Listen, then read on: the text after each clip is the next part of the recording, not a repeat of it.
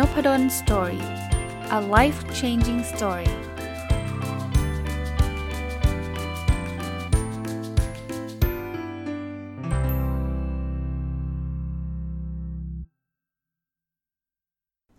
สวัสดีครับ ยินดีต้อนรับเข้าสู่นพดล story podcast นะครับ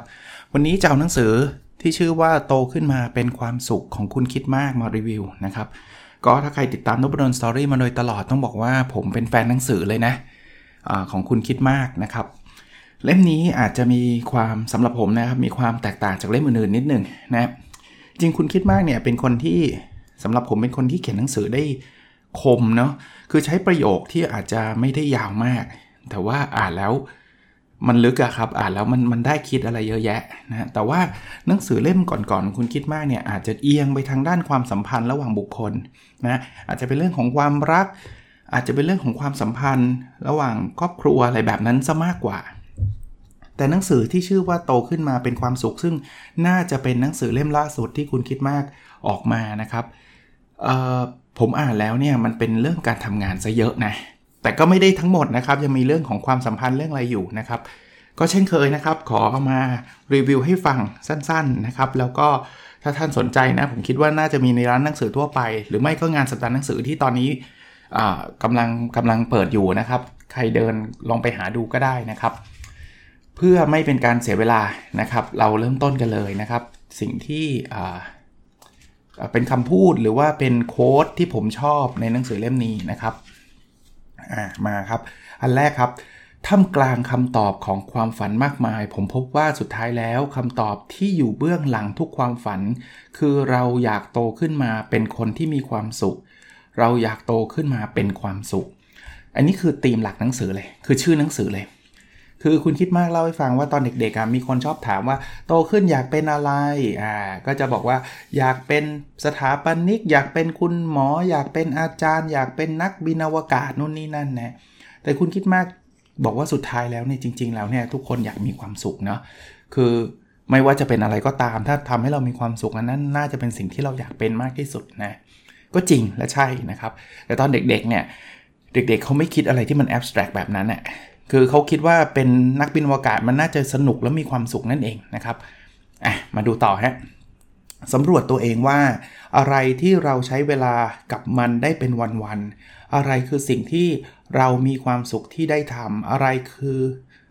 อะไรที่เราใช้เวลาอยู่กับมันแล้วรู้สึกเป็นตัวของตัวเอง อันนี้แหละครับคือการตอบคำถามว่าอะไรคือความสุขของเรา นะส่วนตัวผมนะ อย่างแรกเลย พอพูดปุ๊บนึกออกเลยคือการเขียนนะไม่ว่าการเขียนในรูปแบบของหนังสือ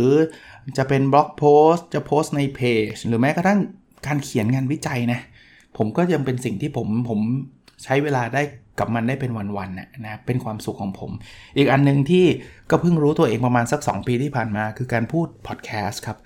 จริง ๆ มันผมใช้เวลาได้เป็นวันๆนะถ้าเสียงไม่แห้งซะก่อนนะครับ ผมสามารถที่จะมานั่งอัดพอดแคสต์ติดกัน 5 ตอน 3 ตอนเนี่ยเคยเคยทำมาแล้วถึง 6-7 ตอนนะติดกัน แต่ว่าโดยปกติทำไม่ไหวนะครับ เพราะว่ามันใช้เวลาค่อนข้างนาน แต่ว่ามันคือสิ่งที่เรามีความสุขได้ทำนะครับ อยู่อยู่กับสิ่งนี้แล้วรู้สึกเป็นตัวของตัวเองอ่านะครับท่านก็ลองไปหาของท่านดูนะครับ อ่านหนังสือแล้วลองคือลองไปเทียบเคียงหรือลองไปคิดนะครับอะถัดไปครับ ปลายทางแล้วคนที่ต้องอยู่กับทางเลือกนั้น ไม่ว่ามันจะดีหรือแย่ก็คือตัวของเราเองนะคือจริงๆเราเราเป็นคนที่เลือกนะครับ ว่าเราจะทำงานอะไรเราจะอยู่กับงานไหนนะครับ แต่สุดท้ายนะสุดท้ายไม่ว่ามันจะ work หรือไม่ work จะดีหรือแย่เนี่ยนะคนที่ต้องอยู่กับทางเลือกนั้นก็คือตัวเรานั่นแหละนะครับ ไม่ใช่คนอื่น ต่อยอดให้นิดนึงก็คือแปลว่าอย่างนั้นเนี่ยตัวเราควรจะต้องเป็นคนตัดสินใจนะครับ ไม่ใช่ให้คนอื่นตัดสินใจให้นะครับ ถ้าคนอื่นตัดสินใจให้เขาตัดสินใจแล้วเนี่ยคนที่ต้องอยู่กับทางเลือกนั้นกลับกลายเป็นเรานะพยายามเอาตัวเองเข้ามาเป็นหนึ่งในสมการให้มากที่สุดก็แล้วกันบางทีเราอาจจะไม่สามารถตัดสินใจได้ด้วยตัวเอง 100%ก็ตามนะครับโอเค ถัดไปครับ ทั้งที่ในความเป็นจริง สิ่งแวดล้อมเป็นสิ่งที่สำคัญ และเราเองสามารถสร้างสิ่งแวดล้อมที่ดีให้กับตัวเองได้ คือหลายคนอาจจะโทษสิ่งแวดล้อมนะ เราทำไม่ได้เพราะอันนู้นอันนี้อันนั้นเต็มไปหมดเนี่ย แต่หลาย ๆ ครั้งเนี่ยตัวเราเนี่ยสามารถสร้างสิ่งแวดล้อมที่ดีได้นะคำว่าสร้างสิ่งแวดล้อมที่ดี ผมยกตัวอย่างต่อยอดไปอีกนะครับ คือคือในหนังสือเนี่ยอาจจะไม่ได้เขียนเป๊ะๆแบบนี้ แต่ว่าเวลาผมอ่านแล้วมารีวิวเนี่ยผมก็ชอบเอาเรื่องราวที่ผมได้คิดต่อยอดออกไปมาเล่าให้ฟังเนี่ย ผมยกตัวอย่างเช่นเเราสามารถพาตัวเราไปอยู่ในกลุ่มคน ที่เราอยากที่จะอยู่หรือว่า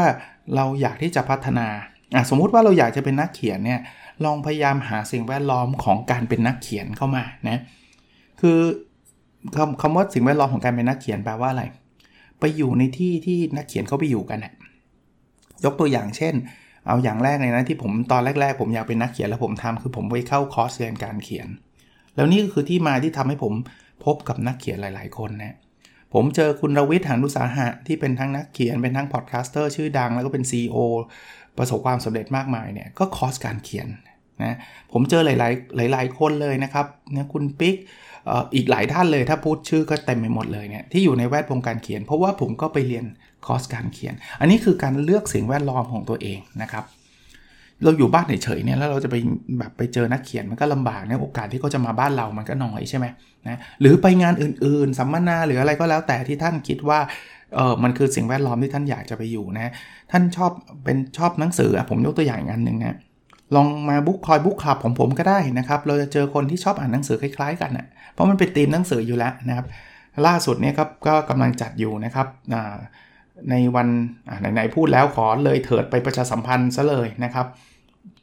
วันที่ 24 ตุลาคมนะครับ ตั้งแต่ 9 นาฬิกาจนถึงประมาณเที่ยงเนาะที่ร้าน Crazy Cafe นะครับ ผมจัดบุ๊กคอยบุ๊กคลับครั้งที่ 14 นะครับ ก็เป็นธีมหนังสือเกี่ยวข้องกับเรื่องของอจะเรียกว่าอะไรครับ เป็น personal finance นะครับ การเงินส่วนบุคคลนะครับ ก็ก็แวะเวียนเข้ามาได้ เดี๋ยวจะไปโพสต์ในเพจด้วยนะฮะ ท่านจะได้ติดตามได้หรือ inbox มาถ้าท่านอยากได้รับรายละเอียดนะครับ ถัดไปฮะ หากเราเรียนรู้ความผิดพลาดจะทำให้เราฉลาดกว่าความสำเร็จ คืองี้ความสำเร็จเนี่ยบางทีมันอาจจะเกิดขึ้นได้ได้หลากหลายอย่างเนาะบางทีเอาตรงๆ บางทีมันฟลุกเนี้ยแล้วถ้าเกิดมันฟลุกแล้วเราสำเร็จเราก็ไม่ได้เรียนรู้อะไรเนาะแล้วโอกาสที่จะฟลุกอีกมันก็ไม่ได้นะหรือไม่ฟลุกหรอกเป็นความพยายามเราก็เราก็ได้แค่รู้ว่าเออความพยายามนี้มันเวิร์กแค่นั้นเองแต่ถ้าผิดพลาดเนี่ยเราจะรู้รู้ลึกไปอีกครับว่า เออ อันนี้มันทำแล้วไม่ไม่ได้ อันนี้เราเราต้องปรับอันนี้เราต้องเปลี่ยนนะ บางทีเนี่ยเราเรียนรู้จากความผิดพลาดได้ได้เยอะกว่าจากความสำเร็จ อันนี้หลายๆ คนนะกูรูหลาย ๆ คนก็พูดตรงกันนะ มาดูวันถัดไปครับเขาบอกว่าแม้จำนวนเพื่อนของเราจะน้อยลงตามการเวลา แต่เพื่อนที่ยังคงเหลืออยู่มักเป็นเพื่อนแท้ คือพอยต์มันอยู่ตรงนี้คือเพื่อนไม่จำเป็นต้องเยอะนะ แล้วเขาบอกสังเกตสิตอนเราเรียนหนังสือเนี่ยเพื่อนเราเยอะเต็มไปหมดเลย เป็นเป็นแบบหลายสิบหรือบางทีเป็นร้อยเลยด้วยซ้ำนะแต่พอเวลามันผ่านไปเนี่ยเพื่อนก็จะหายไปหายไปหายไป แต่ว่ามันจะมีเพื่อนบางคนหรือบางกลุ่มเท่านั้นนะครับที่ยังคงติดต่อกันอยู่ ยังคงพูดคุยกันอยู่ เขาก็บอกว่าส่วนใหญ่กลุ่มนี้แหละ คือเพื่อนแท้ คือที่หายไปไม่ได้ผิดอะไรนะ คือท่านอาจจะไม่ได้สนิทกันมากพอหรืออะไรก็แล้วแต่นะครับ ไม่ใช่ว่าเขาเป็นเพื่อนที่ไม่ดีนะ เราเราไม่สามารถสนิทคน 1,000 คนพร้อม ๆ กันในอัตราเดียวกันได้ใช่ไหมแต่ว่าในที่สุดแล้วอาจจะมีเพื่อนอยู่ 5 คน 3 คน แม้กระทั่งคนเดียวเนี่ยก็จะกลายเป็นเพื่อนสนิทมาก ๆ กับเราเป็นเพื่อนแท้ของเราช่วยเหลือซึ่งกันและกันนะถัดไปครับคุณคิดมากเขียนไว้บอกว่าในนิยามของผมเพื่อนจึงไม่ใช่เพียงแค่ผู้คน แต่รวมไปถึงสิ่งอื่น ๆ มากกว่านั้น คือคุณคิดมากบอกว่าเพื่อนไม่จำเป็นต้องเป็นคนนะหนังสือก็เป็นเพื่อนได้นะครับ ดอกไม้ก็เป็นเพื่อนได้ สุนัขกก็เป็นเพื่อนได้นะ เพื่อนไม่จำเป็นต้องเป็นคนนะ คืออะไรก็ตามที่เราอยู่ด้วยแล้วเราสบายใจอะ่ะ เราอยู่ด้วยแล้วเรามีความสุขก็นับเป็นเพื่อนได้ทั้งสิ้นนะสำหรับผมเนี่ยผมก็มีหนังสือเป็นเพื่อนนะ หนังสือดีๆ เล่มหนึ่งเนี่ยแบบ เออ มันมีความสุขแค่ผมไปงานสัปดาห์หนังสือแล้วซื้อหนังสือหลาย ๆ เล่มที่ผมชอบนะ แล้วบางทีหามานานเนาะ ก็ซื้อมานั่งอ่านนี่อ่านรวดเดียวจบนี่มีความสุขมากนะครับ แต่ท่านอาจจะไม่จำเป็นต้องเป็นหนังสือก็ได้นะครับ ท่านจะเป็นอย่างอื่นก็ได้นะ ถัดไปครับเขาบอกว่า เราไม่จำเป็นต้องทำตามหรือเชื่อทุกอย่างที่พ่อแม่บอกเรา แต่เราควรเปิดใจและไม่เอาตัวเองออกห่างจากพ่อแม่โอ้ผมว่าอิชูนี้คุยกันได้เป็นตอนเลยมั้งครับ เรื่องพ่อแม่ลูกเนี่ยนะคือคุณคิดมากเขียนไว้น่าสนใจครับ บอกว่าเฮ้ยจริง ๆ เราไม่จำเป็นต้องทำตามหรือเชื่อทุกอย่างหรอกนะ แต่มีคำว่าแต่ แต่เราควรเปิดใจและไม่เอาตัวเองออกห่างจากพ่อแม่เพราะอะไรรู้ไหมฮะ เอางี้ฮะ ผมว่าวัยรุ่นหรือจะเป็นไม่ต้องวัยรุ่นเนี่ยเอาเอาเอาคนอายุเยอะแล้วเนี่ยเออบางทีและหลาย ๆ ครั้งเลยความคิดเห็นเรากับความคิดเห็นของคุณพ่อคุณแม่เราเนี่ยจะแตกต่างกันทำไมถึงแตกต่างกัน เพราะเราอยู่คนละเจนเลยครับ เราถูกหล่อหลอม เราถูกเลี้ยงมาไม่เหมือนกัน เพราะฉะนั้นแนวคิดความเชื่อจึงแตกต่างกัน แต่พ่อแม่ที่สอนเราเนี่ย ลึกๆแล้วเนี่ยท่านไม่ต้องการให้เราเจ็บปวด ท่านไม่ต้องการให้เรามีทุกข์หรอกพ่อแม่ทุกคนเลยก็ได้นะ ผมคิดว่ารักลูกแล้วก็อยากให้ลูกได้ดี เพียงแต่ท่านอาจจะมีวิธีการพูดไม่ไม่เก่ง หรือท่านเชื่อในสิ่งที่ท่านพูดแหละ ทุกอย่างที่ท่านสอนเราเนี่ยมาจากเจตนาที่ดี ดังนั้นเนี่ยคุณคิดมากบอกอ่าบางทีอาจจะไม่ไม่ใช่ในยุคนี้ก็ได้ ที่คุณพ่อคุณแม่สอนมามันอาจจะใช้แล้ว work ในเมื่อ 40 ปีที่แล้ว ตอนคุณแม่คุณพ่อคุณแม่อายุเท่าเรา แต่ว่าตอนนี้มันไม่ work แล้วก็ไม่เป็นไร แต่อยากให้เปิดใจครับ เปิดใจโดยโดยคิดว่านั่นคือคำสอนมาจากเจตนาที่ดี มาจากเจตนารมณ์ที่อยากให้เรามีความสุข แล้วเชื่อไหมครับ หลาย ๆ ครั้งนะครับที่คุณพ่อคุณแม่สอนเราเนี่ยในครั้งแรกเราอาจจะไม่เห็นด้วย แต่หลาย ๆ ครั้งก็ผมก็ไม่ได้บอกว่าทุกครั้งนะฮะหลาย ๆ ครั้งเนี่ยเออมันใช่เนอะในที่สุดนะเพียงแต่ว่า ในหลาย ๆ คนอาจจะปิดใจไงไม่ฟังไม่ฟังไม่ฟังแล้วก็ไปเรียนรู้ด้วยความเจ็บปวดของตัวเองนะครับ เพราะฉะนั้นอย่าเอาตัวเองออกห่างจากพ่อแม่ครับ ฟังท่านนะครับ โอเค ถัดไปฮะบอกว่า แต่ไม่ว่าเราจะอายุแค่ไหน เราจะโตเท่าไหร่ เรายังเป็นคนสำคัญของครอบครัวเสมอนะคือคุณพ่อคุณแม่หรือหรือผู้ปกครองเราก็ได้นะครับ คนที่เลี้ยงดูเรามาเนี่ยเขาจะมักมองเราเป็นเด็กเสมอ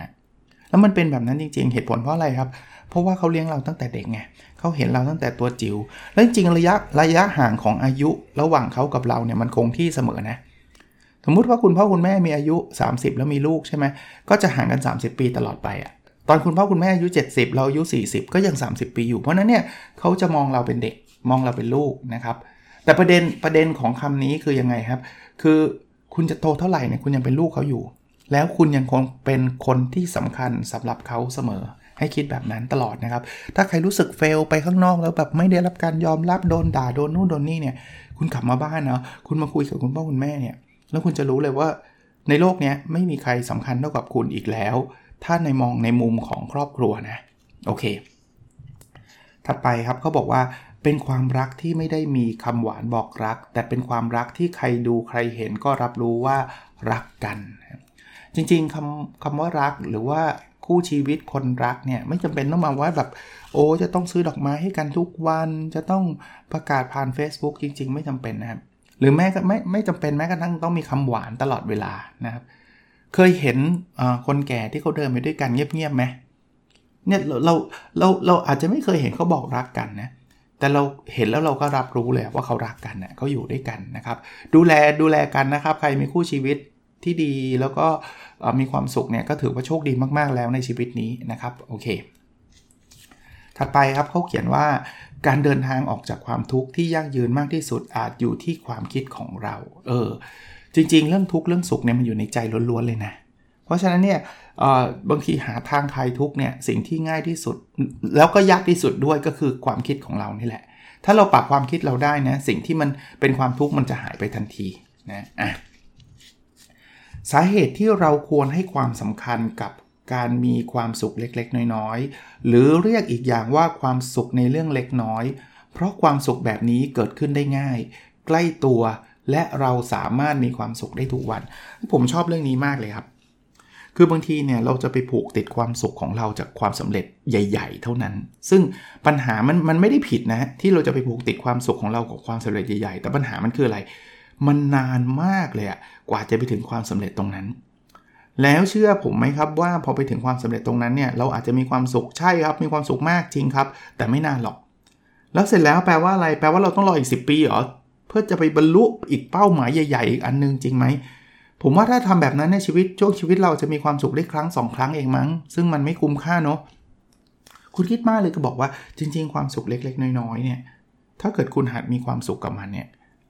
คุณจะแฮปปี้ได้ทุกวันเลยอ่าผมผมยกตัวอย่างนะ ถ้าสมมุติว่าผมจะไปยึดยึดโยงความสุขของผมจากการทำพอดแคสต์ให้ได้มีคนติดตาม 1 ล้านคน ต้อง 1 ล้านนะ ไม่งั้นฉันยังไม่มีความสุขนะ อย่างเงี้ยผมว่าไม่แน่ใจนะในชีวิตผมเนี่ยจะไปถึงจุด 1 ล้านคนหรือเปล่ายังไม่แน่เลยนะ อย่างเงี้ยผมว่าโอ้ระหว่างทำก็จะทุกตลอดเวลา แต่ถ้าเกิดผมยึดโยงความสุขไปกับสิ่งเล็กๆ แค่วันนี้ได้ทำพอดแคสต์ก็ถือว่าเป็นกู๊ดเดย์ละได้เป็นความสุขละ แค่นี้ผมว่าเราจะมีความสุขได้ทุกวันเลย ผมก็มีความสุขการทำพอดแคสต์ทุกวัน คือมันถึง 1 ล้านก็จะมีความสุขมากขึ้นครับ แต่ไม่ถึงไม่ได้เดือดร้อนไงนะครับหรือใครอยากเป็นศาสตราจารย์ ถ้าบอกว่าโอ้ต้องเป็นศาสตราจารย์เท่านั้นถึงจะมีความสุข ถ้างั้นจะไม่มีความสุขเลย ผมว่าลำบากอะเหนื่อย แล้วก็ไม่ได้ทุกคนที่จะเป็นใช่ไหม แต่ถ้าเกิดแค่ความสุขแค่ว่าวันนี้ได้เขียนบทความวิจัยสักสักเรื่องหนึ่งหรือสักย่อหน้าหนึ่งก็ happy แล้ววันนี้ได้ run โปรแกรมวิจัยสักอันหนึ่งก็ happy แล้วหรือแม้กระทั่งเอาบางคนบอกโอ้โหถึงกับต้อง run โปรแกรมเอาง่ายๆนะสำหรับผมเนี่ยแค่ได้กินกาแฟตอนเช้าเนี่ยเป็นเป็นโมเมนต์ of the day ของผมแล้วนะ ผมยังบอกภรรยาเลยตอนก่อนนอนเนี่ย ผมบอกว่าเนี่ยรอช่วงกาแฟตอนเช้าที่ได้กินกาแฟแล้วก็อ่านหนังสือเนี่ย คือมันคือ moment ที่เป็นความสุขแล้วคือถามว่ากาแฟเนี่ยมันยากมากไหมที่จะกินน่ยมันไม่ได้ยากใช่ไหมผมว่าคนฟังพอดคาสต์ผมเกือบทุกคนมั้งครับ น่าจะถึงน่าจะอยู่ใน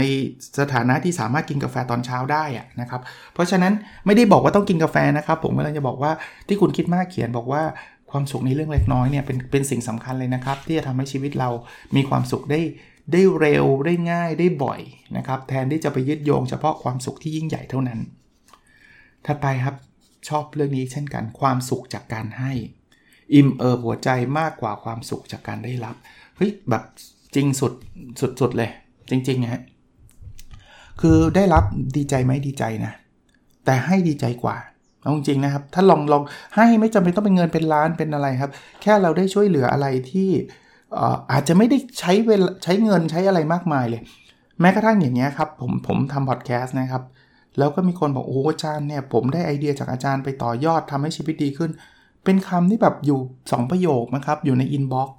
มันทำให้ยิ้มได้ทั้งทั้งวันเลยนะ แล้วสำหรับผมเนี่ยมันผมไม่ได้ให้เงินให้อะไรเลยนะ ผมแค่แชร์สิ่งที่ผมเรียนรู้มาจากหนังสือให้กับคนอื่นฟังแค่นั้นเองนะครับก็เป็นเป็นอีกหนึ่งคนที่ยืนยันนะฮะว่าความสุขที่ได้จากการให้เนี่ยมันอิ่มเอิบมากกว่า ความสุขที่ได้จากการได้รับนะ โอเค อ่า มันเรื่องของสุขภาพร่างกายบ้าง อันนี้ก็สำคัญนะ คุณคิดมากเขียนไว้ว่า เราใช้ร่างกายแล้วเราต้องดูแลร่างกายด้วย ผมว่าคนหนุ่มสาวหลายคนอาจจะมองข้ามเหมือนที่ผมเคยมองข้ามไปนะครับ ตอนที่ผมหนุ่มๆสาวๆ เออไม่เคยสาวสิต้องคือหนุ่มอย่างเดียวนะ ต้องบอกว่าตอนที่ตอนอายุน้อยๆ แล้วกันนะ นะ คุณพ่อเนี่ยเป็นคนที่วิ่งทุกวันเลยนะ ตอนนั้นคุณพ่อชวนแล้วชวนอีกบอกว่ามาวิ่งเหอะมาวิ่งเหอะไม่สนใจฮะเพราะเรารู้สึกวิ่งทำไมเหนื่อยนะ แต่พออายุ 40 บวกจะใกล้ๆ 50 แล้วแบบเฮ้ยเรารู้เลยนะว่าสุขภาพเนี่ยมันสำคัญนะครับ แล้วจะมาเร่งแบบโอ้มาตอนหลังเนี่ยหลาย ๆ ผมยังโชคดีนะ ตอนนี้กลับมาออกกำลังกายติดต่อเนื่องก็ก็ถือว่ายังโอเคอยู่นะ แต่หลาย ๆ คนบางทีจะจะทำบางทีมันอาจจะช้าไปแต่ช้าไปก็ดีกว่าไม่ทำนะนะครับ ก็ไม่มีอะไรที่จะเตือนเราได้ดีกว่าจริง ๆ แล้วก็คืออลองลอง ออกไปออกกำลังกายนะไม่ว่าท่านจะรู้สึกว่าไม่เห็นเป็นไรเลยอะไรเงี้ยไปออกเลยครับ แล้วท่านจะไม่เคย ท่านจะกลับมาขอบคุณตัวเองในในอดีตนะนะครับโอเค ให้สติเป็นเหมือนรีโมทของเครื่องปรับอากาศ ที่เรารู้ว่าเมื่อไหร่ควรจะปรับอุณหภูมิหัวใจให้รู้สึกอยู่สบาย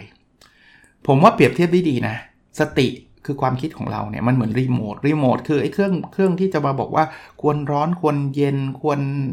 ขนาดไหนใช่ไหมแต่สติเนี่ยมันคือการปรับอุณหภูมิหัวใจนะ รู้สึกฮีทขึ้นมาฮีทก็คือโอ้โหหงุดหงิดเลย โกรธเลย ก็เอาสติมาปรับให้มันเย็นลงอ่าหรือบางทีอยู่ในโหมดเย็นเกินไป โอ้ยเบื่อไม่ต้องทำอะไรแล้วชิลเอ้ย ปรับให้มันร้อนนิดนึง ให้มันฮีทอัพขึ้นมานะ โอเค ถัดไปฮะ แม้เจ้านายแต่ละคนจะมีบุคลิกลักษณะตลอดจนความเชี่ยวชาญที่ต่างกัน บางคนดุบางคนใจดี แต่ทุกคนได้สอนบางอย่างกับผมเสมอที่ผมชอบแนวคิดนี้ของคุณคิดมากนะ คุณคิดมากบอกว่า เออเขาเจอเจ้านายหลายคนเลย บางคนก็ใจดี บางคนก็ดุ บางคนก็นู่นนี่นั่นอะไรเงี้ย แต่ ทุกคนได้สอนบางอย่างกับผมนะ คนใจดีก็จะสอนวิธีการอ๋อเราทำแบบนี้ลูกน้องชอบ คนที่ดุบางคนบอกหูยคนนี้เฮงซวย จริง ๆเขาสอนอะไรหลาย ๆ อย่างเราเนะสอนอาจจะสอนให้เรามีระเบียบมากขึ้น สอนให้เรารู้เรื่องขึ้น หรือบางคนนะเอางี้ อาจารย์ไม่มีอะหัวหน้าผมนี่เฮงซวยที่สุดละไม่ได้สอนอะไรเลย คือเห็นแก่ตัวแบบเร็วมากอะไรเงี้ย เอาอย่างน้อยๆเขาสอนนะว่าอย่าอย่าทำตัวแบบนี้เวลาคุณเป็นเจ้านาย เพราะเพราะนี่คือ bad example เลยอะ่ะมันคือตัวอย่างที่ที่แย่มากนะนี่คือการสอนเหมือนกันนะ พยายามวันนี้นะครับ ถ้าท่านรู้สึกหงุดหงิดกับเจ้านายเนี่ยลองมองในมุมนี้ว่าวันนี้เราจะได้รับบทเรียนอะไรจากเจ้านายคนนั้นนะเราจะได้จดไว้เลยครับว่าเอออันนี้มันไม่เวิร์กนนี้มันไม่ดีอะถัดไปครับเขาบอกว่าความหมายของคำว่าคนทุกคนมีโอกาสเป็นหัวหน้าของเราได้ คือการเลือกปฏิบัติกับทุกคนอย่างให้เกียรติซึ่งกันและกัน ข้อนี้ผมก็ชอบฮะคืองี้คือบางคนนะโอ้ยกับหัวหน้านี่แบบพูดจาเพราะดีแบบท่านครับท่านอะไรเงี้ยเต็มที่แต่กับคนที่ด้อยกว่าเรา เหยียดเขาอะพูดจาไม่ดี ผมไม่ค่อยสนับสนุนก็แล้วกันนะ ไม่อยากจะไปจัดแต่ว่าไม่ค่อยสนับสนุนแนวทางนั้นนะสำหรับผมแล้วผมคิดว่าทุกคนเนี่ยมีความเท่าเทียมกัน เราแค่อยู่คนละบทบาทเท่านั้นครับ คนเสิร์ฟกาแฟแม่บ้าน เขาไม่ได้ด้อยกว่าเรานะครับ เขาแค่มีอาชีพที่มีหน้าที่หลักในการเสิร์ฟกาแฟ เขามีอาชีพมีหน้าที่หลักในการทำความสะอาดแค่นั้นเองนะครับนั้นถ้าเราเริ่มมีความรู้สึกว่าอยากจะไปเหยียดเขา พูดจาไม่ดีใส่เขา ผมว่าเราต้องระมัดระวัง วิธีที่คุณคิดมากมองก็คือ ก็พยายามพยายามมองว่าเออคนเหล่านี้อาจจะมาเป็นหัวหน้าเราก็ได้ ซึ่งบางทีเราก็อาจจะมองไม่ออกเนาะแหมแม่บ้านจะมาเป็นหัวหน้าเราทำได้ไง เอาเป็นว่าผมเติมให้แล้วกันว่า ถึงแม้ว่าเขาจะไม่มีทางเป็นหัวหน้าเราได้เลย เราก็ไม่ควรจะไปเหยียดเขานะไม่ควรอย่างยิ่งนะครับ ผมไม่รู้ว่ามันจะมีเหตุผลใดๆเลย ที่เราต้องไปเหยียดเขาหรือทำให้เขารู้สึกแย่นะ ถัดไปครับ ตอนที่เราเรียนเราก็ชอบครูที่ใจดี ไม่ชอบครูที่เข้มงวด แต่พอเรียนจบมาครูที่เราคิดถึงมากที่สุด เป็นครูที่เข้มงวดกับเราอ่าอันนี้ก็เป็นแนวคิดของคุณคิดมากนะ เพราะว่าครูใจดีเราอาจจะก็ happy กับการเรียนคุณครูอะแต่ว่าเราอาจจะจำคุณครูไม่ได้ แต่ครูคุณครูที่เข้มงวดเนี่ยบางหลาย ๆ ครั้งเลยนะครับ คุณครูทำด้วยเจตนาดีนะครับ แล้วเราก็กลายเป็นคนมีระเบียบมากขึ้นนะผมก็ยังจำคุณครูที่เข้มงวดกับผมได้บางท่านนะบางท่านนะครับที่ทำให้ผม ต้องเรียกว่าอะไรเป็นคนที่มีระเบียบมากขึ้นนะครับอะความคิดเห็นที่แตกต่างไม่ใช่ปัญหาหรอกวิธีการท่าทีที่เราแสดงความคิดเห็นตั้งหากโอ้โหนี้ก็ใช่ฮะที่ทะเลาะทะเลาะกันวันปัจจุบันเนี่ยมันไม่ใช่เราเห็นต่างกันนะ คือการเห็นต่างเป็นสาเหตุของการทะเลาะไหมเป็น แต่ว่าหลาย ๆ ครั้งเนี่ยมันคือท่าทีแสดงความคิดเห็นเอางี้สมมุติว่าท่านมีความคิดเห็นต่างจากเพื่อนท่าน แล้วท่านพูดพูดกับเพื่อนท่านแบบนี้บอกว่า เออ จริง ๆ ความเห็นนของนายก็น่าสนใจนะ แต่เราคิดว่านะ ในมุมของเรานะเราเห็นว่าแบบนี้ ผมว่าอย่างเงี้ยส่วนใหญ่คนจะรับฟังเรา อาจจะไม่ได้ขัดแย้ง อาจจะช่วยกันคิดด้วยซ้ำแต่ถ้าเกิดเราเราเห็นต่างจากเพื่อน แต่ท่าทีคือแบบ เฮ้ยมึงคิดได้ไงวะเฮ้ยไม่โหใช้อะไรคิดวะเนี่ยเฮ้ยมันต้องอย่างนี้ดิแมสเซจเดียวกันเป๊ะแต่วิธีการหรือท่าทีในการนำเสนอคนละเรื่อง แบบที่2เนี่ยโอกาสที่จะทะเลาะกันสูงมากครับ เพราะฉะนั้นเนี่ยท่าทีสำคัญนะครับ ถ้าเราอยากเป้าหมายของเราคือเราอยากแสดงความคิดเห็น ซึ่งมันน่าจะช่วยกันทำให้องค์กรเราดีขึ้นเนี่ยอลองลองระวังเรื่องท่าทีสักนิดหนึ่งนะครับ เห็นต่างได้ฮะแต่ท่าทีอย่างที่บอกดูถูกดูมิน เหยียดยาม ชวนทะเลาะ ผมไม่แน่ใจว่าทำไปแล้วมันจะมีประโยชน์ใด ๆนะครับคำว่าเจ้านายตัวเอง ในความหมายนี้ของผมคือการที่เราตัดสินใจต่างๆ หรือทำอะไรก็ตามอยู่บนพื้นฐานของตัดสินใจการตัดสินใจของเราเอง คือเจ้านายตัวเองไม่จำเป็นต้องลาออกจากที่งานประจำแล้วออกมาทำธุรกิจ แล้วเป็นเจ้านายตัวเองเสมอไปฮะเราอยู่ในบริษัทเราอยู่ในองค์กร ถ้าเราได้สามารถตัดสินใจหรือทำอะไรตามพื้นฐานการตัดสินใจของเราเอง ก็เรียกว่าเป็นเจ้านายตัวเองได้เช่นเดียวกันนะครับอ่าอันนี้ก็เป็นแนวคิดที่น่าสนใจนะถัดไป คุณคิดมากเขียนไว้บอกว่าคนเราไม่ควรเป็นศัตรูกัน แต่ก็ไม่ใช่เพื่อนร่วมงานทุกคน เช่นกันที่เราต้องเป็นเพื่อนกับเขา หากนั่นเป็นสิ่งที่ฝืนความรู้สึกและเราไม่อาจสัมผัสถึงความจริงใจจากเขา เออ อันนี้ก็ก็เปลี่ยนมุมมองทัศนคติหลาย ๆ ท่านได้เลยนะ คือคุณคิดมากยกตัวอย่างนี้เขาบอกว่าเพื่อนประถมมาอยู่ด้วยกันก็ 6 ปี เพื่อนมัธยมอยู่ด้วยกันก็ 6 ปี เพราะฉะนั้นเต็มที่เลยนะ เอาแบบบางคนเรียนกันตั้งแต่ประถมจนถึงมัธยมเต็มที่ก็ 12 ปี เพื่อนมหาวิทยาลัยอยู่ด้วยกันเต็มที่ก็ 4 ปี หรือถ้าบางหลักสูตรก็ 5 ปี 6 ปี แต่เพื่อนในองค์กรนะเพื่อนร่วมงานถ้าท่านไม่ได้เปลี่ยนงานบ่อยๆเนี่ยอยู่ด้วยกัน 20-30 ปีเลยนะแต่ประเด็นคือเราไม่ไม่จำเป็นต้องเป็นเพื่อนกัน คือแค่ไม่เป็นศัตรูกันก็โอเคแล้วนะครับ คือคือไม่จะเป็น คือจริงๆศัตรูมันไม่ควรมีอะนะ แต่ไม่ได้แปลว่าเราต้องสนิทกับคนทุกคนที่ทำงานอยู่ในที่ทำงานเดียวกันกับเรา เพราะว่าหลายคนเขาอาจจะไม่ได้ไม่ได้มีเคมีตรงกับเราอะ่ะ คือเขาไม่ได้เลวร้ายอะไรนะ แต่ว่าเเรารู้สึกฝืนนะ่ะว่าเราจะต้องไปสนิทกับเขา ถ้าอย่างนั้นอย่าทำเราแค่รู้จักกันแล้วไม่เป็นศัตรูกันก็พอแล้วนะครับนะแค่นั้นนะครับ แค่นั้นไม่ไม่ไม่มีความจำเป็นใด ๆ ที่เราต้องสนิทกับทุกคนในองค์กรนะ โอเค อันนี้ก็ชอบครับเขาบอกว่าเราไม่สามารถเปิดประตูหัวใจของใครได้เลย ถ้าเราไม่เปิดประตูหัวใจของเราออกมา แล้วก้าวออกไปก่อน คือบางคนเรียกร้องให้คนอื่นเปิดใจเฮ้ยนายต้องเปิดใจหน่อยดินายนายฟังเราดิฟังเราแล้วนายเปิดใจ แต่ไอคนพูดเนี่ยไม่ได้เปิดเลยนะ ว่าทำไมเขาถึงคนอีกฝั่งนึงเขาถึงไม่ฟังเรา ตัวเราต้องเปิดใจออกมาก่อนนะยอมรับฟังเขาด้วยนะครับ ว่าทำไมเขาถึงเป็นแบบนั้นแบบนี้นะครับโอเค สิ่งสำคัญที่ช่วยให้เราอยู่รอดได้ในโลกใบนี้ คือสิ่งที่เรียกว่าความรับผิดชอบและการมีทัศนคติที่ดี ผมว่าจริงนะครับ2ออย่าง คือการอยู่รอดในโลกใบนี้อยู่รอดแบบมีความสุขเนี่ยอย่างแรกเราต้องรับผิดชอบในสิ่งที่เราควรรับผิดชอบเนาะถ้าเป็นงานก็ต้องรับผิดชอบในเรื่องของงานที่เราต้องทำนะครับถ้าเราไม่รับผิดชอบเขาก็ให้เราออกจากงานนะถ้าเราครอบครัวเราก็ต้องรับผิดชอบกับ พ่อแม่กับลูกกับภรรยากับสามีเรานะครับ อันนั้นคือความรับผิดชอบ แต่รับผิดชอบอย่างเดียวเครียดตายนะครับ เราต้องมีทัศนคติที่ดีกับสิ่งที่เราทำด้วย ก็ก็จริงนะครับเห็นด้วยนะเห็นด้วย อีกอันนะครับ บางคนชอบมองย้อนกลับไปในอดีตบางคนชอบมองไปข้างหน้าไปอย่างอนาคต แต่มีไม่กี่คนหรอกที่จะอยู่กับปัจจุบันโอ้ยคำพูดนี้ผมว่าได้ยินบ่อยมาก แต่ว่ายังพูดอีกทีก็ใช่อีกทีฮะ คือมองในอดีตเนี่ยมันจะมีแต่ความเสียดาย หน้าอย่างงู้นอย่างนี้ลุงงี้นะครับ ซึ่งเราแก้อะไรไม่ได้ แล้วจะอาจจะไปถ้าใครไปติดยึดกับอดีตนานๆ ก็จะจมอยู่กับความทุกข์ มองไปอนาคตก็จะมีแต่ความกังวล โอ๊ยกลัวจะจังเลยแบบต่อไปอนาคตจะเป็นยังไงอะไรเงี้ย พยายามอยู่กับปัจจุบันให้มากที่สุดครับนะ อันนั้นอันนั้นจะช่วยเราได้นะ หากเราไม่สามารถปรับเปลี่ยนงานที่เราทำได้สิ่งที่เราปรับได้คือการปรับความคิดของเราเอง โอ้จริง คือบางคนเนี่ยโอ้โหอาจานผมไม่ชอบงานเลยแต่ให้ผมลาออกก็ไม่ไหวแล้วจริงๆผมก็ยังไม่แนะสนับสนุนใครเลยนะครับ ให้ลาออก โดยเฉพาะ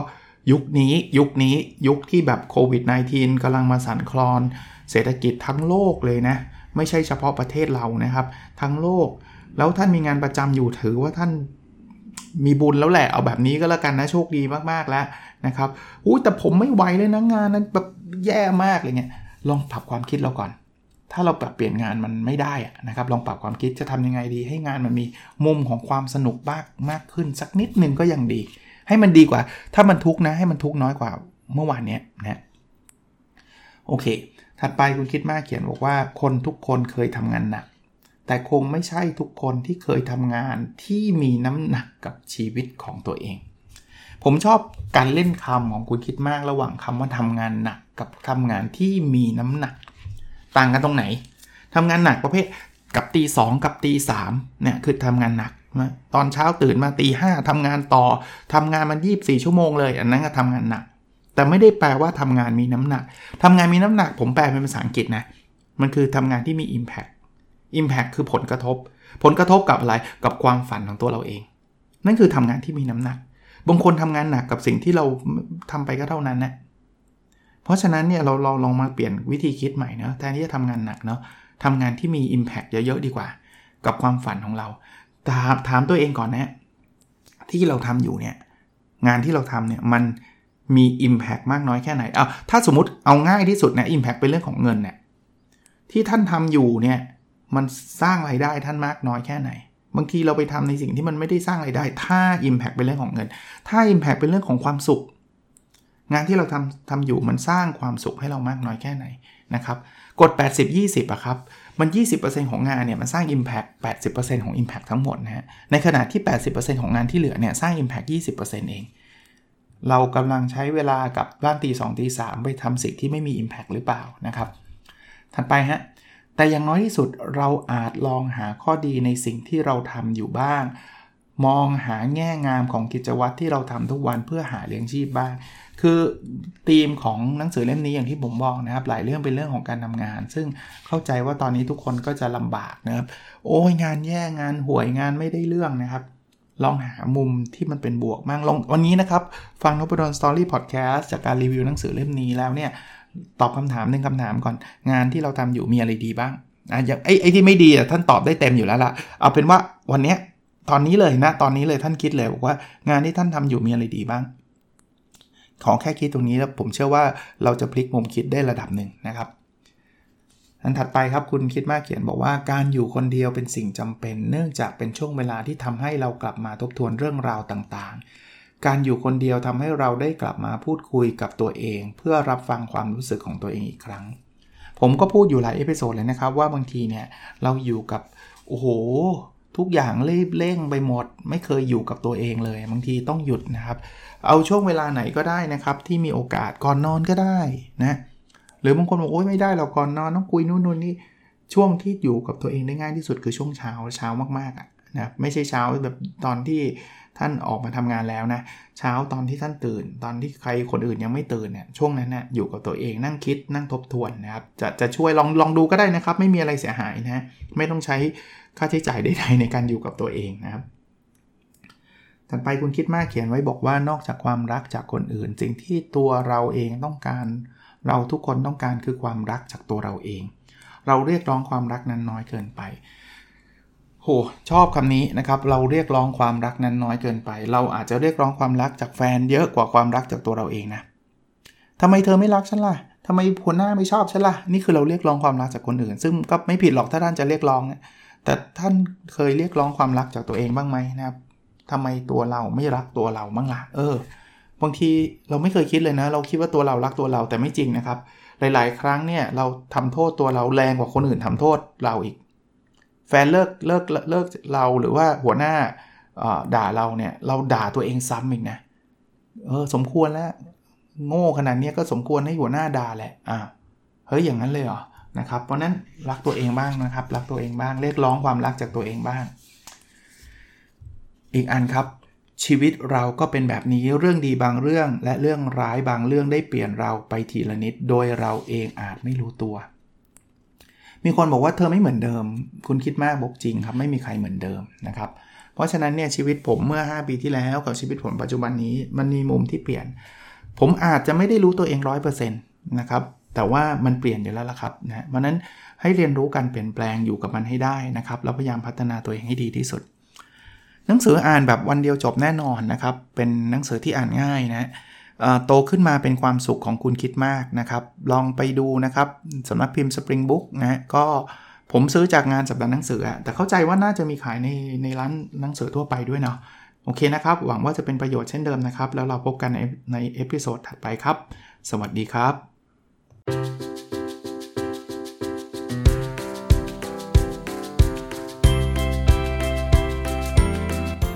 n o p a d o n Story a life changing story